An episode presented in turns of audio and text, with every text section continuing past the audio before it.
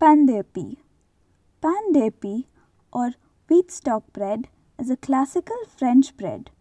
Epi is the word used to describe the flower of a wheat stalk and pain translates to bread in French.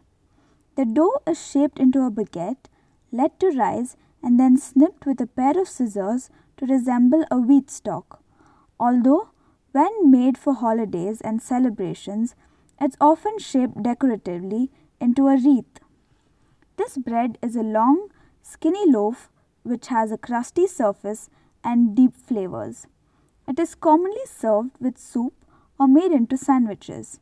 It is best eaten fresh right on the day it is made. A special ingredient called a sponge is prepared and added to the dough. A sponge is basically a combination of flour, water, and yeast that is left to sit for about an hour before the other ingredients are added and kneaded. This additional fermentation time gives a new flavored dimension and texture to the epi bread.